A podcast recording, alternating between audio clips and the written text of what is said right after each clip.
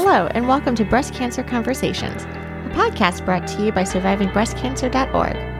I'm Laura Carfang, breast cancer survivor and founder of SurvivingBreastCancer.org, a nonprofit organization providing community, education, and resources to empower those diagnosed with breast cancer and their caregivers from day one and beyond. Hello, everyone, and welcome to you, our new listeners, and to all of you who tune in each week. Today's episode is taken from our Sunday metastatic breast cancer webinar series, where we've been discussing grief, end of life choices, and offering valuable resources. We've been bringing on incredible guest speakers to help us navigate some of these topics. This MBC podcast series is made possible by our friends at Ciitizen, with whom we are teaming up with for a live stream event on Sunday, January 31st at 4 p.m. Eastern. We are going to be breaking down clinical trials. Think of it as Clinical Trials 101. You can get all of the information on our website, survivingbreastcancer.org forward slash events. And be sure to check out Ciitizen, as they are offering a variety of services to our breast cancer community, including clinical trial matches. You can visit them at ciitizen.com forward slash SBC trials. That's spelled C I I T I Z E N dot com forward slash SBC trials.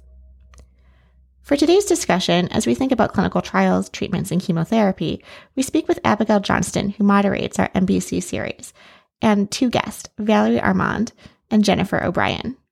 Valerie is an LPN and certified end of life doula with over 20 years of experience serving others. She's the founder of Exiting Gracefully, LLC, and Dying Your Way Consultant. Her passion lies in removing the stigma that society has placed on facing our mortality. She provides consulting, education, and mentoring as a way to empower others, helping them navigate their own unique journey. Jennifer O'Brien is not new to loss. At a young age, she lost her only brother after he spent three weeks in a coma, and her mother to pancreatic cancer. She has cared for uncles, grandparents, and friends at the end of their lives.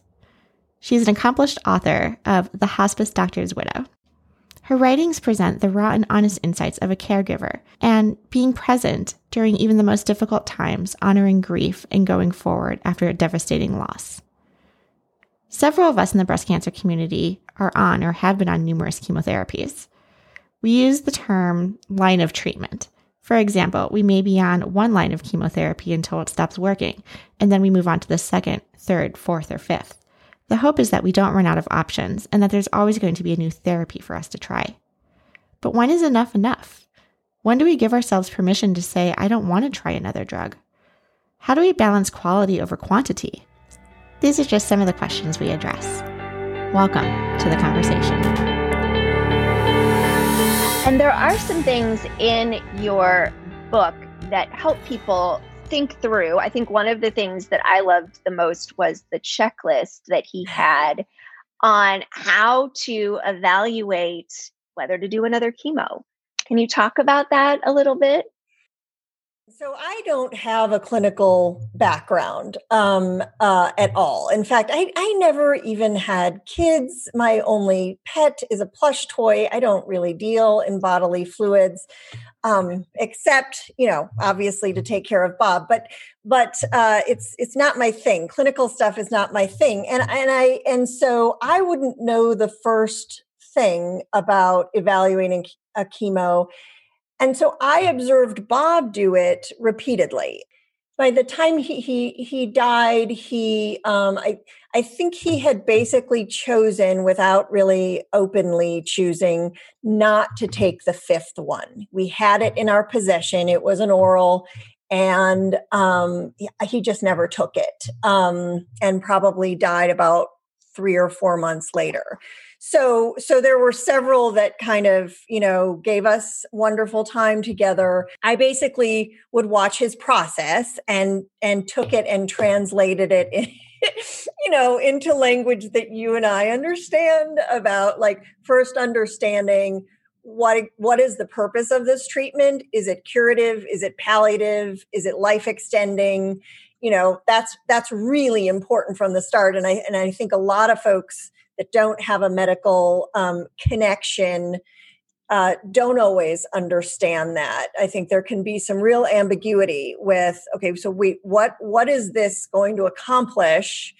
If it's going, you know, if it does its job, are we looking at me feeling, you know, me having less pain? or are we looking at you know um, me getting cured or are we looking at me possibly getting some some more time.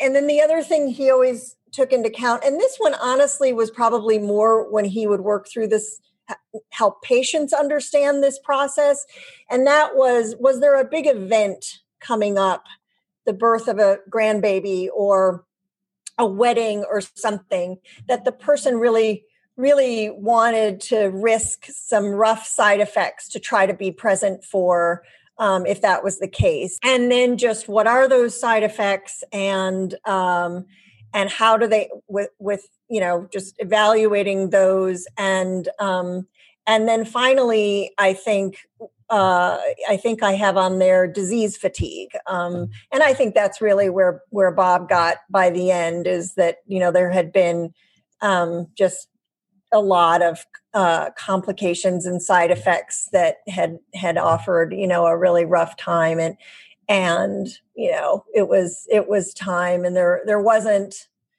um there, there was in the sense that he did uh, stay alive. He he. I'm coming up on the fourth anniversary of his death in January, and um, and I remember very distinctly at this time of of year that year thinking, oh my gosh, he's going to die on Christmas. He's going to ruin Christmas for me. And uh, I probably felt that way for a couple of days, and then I realized, oh no, he's not. He's not going to do that to me, and he didn't. And I, I said, you know, we're gonna we're gonna get to mid January, and sure enough, we did. So anyway, that's not what you asked about. But yes, that that notion of it is your decision. You know, you don't you don't just have to take the next chemotherapy. It wasn't my illness and it wasn't my death. So every time he faced this decision, I would simply say, I support you in whatever you just decision you make. You know, I, I support you doctors who uh, prescribe curative treatments are not always comfortable with this idea that maybe it's time to stop. Yeah. And and having those those and having those conversations with your doctors, but also knowing within yourself, this is my line. Again, ag- figuring out that line ahead of time, figuring out, you know, when is it going to be time to stop, um, is so important. And so, Valerie, I want to turn to you. When people come to you and they're within this you know, should I take this next chemo? Should I stop? Is it time for me to stop? How do you help facilitate that decision or what do you help people think about in order to make that decision? A lot of the times they already know what it is they do or don't want to do or pursue. And so it's almost more of giving them permission that it's, you know, uh, what are their reasons why, you know, like you had mentioned earlier, um, there's a holiday or an event that they're trying to to you know be there for, or not wanting to die on a holiday or in the holiday season and hanging on. And I would say the vast majority of the time, anybody who is you know struggling with those decisions, again, it's already made, but it's it's verbalizing that decision.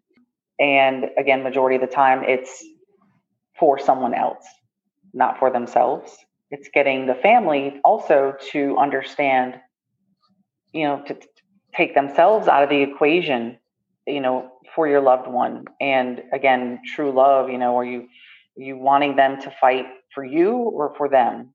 And you know they're not you're not the person on the outside that's going through the treatments and the side effects. And um, I, abigail you had shared with me in the past you know that just the simple terminology that we use around cancer situations and any disease for that matter, um, you know, giving up or losing a fight or, you know, succumbing to the battle and the cancer's winning and just to hear your perspective on that, you know, it's really not very sensitive, you know, not sensitive terminology. Um, you even, I think, went so far as to say the cancer murdered someone, which is probably a much more accurate statement if we're being real. You know, that's not because they're giving up, it's because, you know, the cancer is doing what it's going to do. And what do we want that path to look like?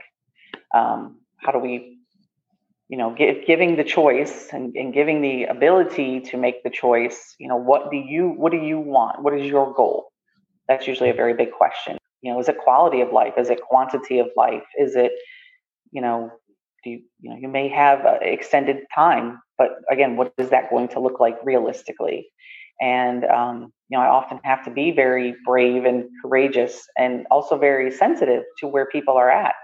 There are people that don't want reality. And then there's people that look you in the eye and say, just be honest with me. You know, what, you know, what do you see? And, um, so yeah, it's very, like I said earlier, humbling to be in a position to help someone make their life or death choices. And a lot of times it's just listening, just listening and, and them, them being able to say their own words out loud or uh, an opportunity for them to express themselves freely in front of their family members in a safe way and letting that land where it lands and let the dust settle a little bit and for them to you know kind of put their brains around what what the patient themselves really really wants.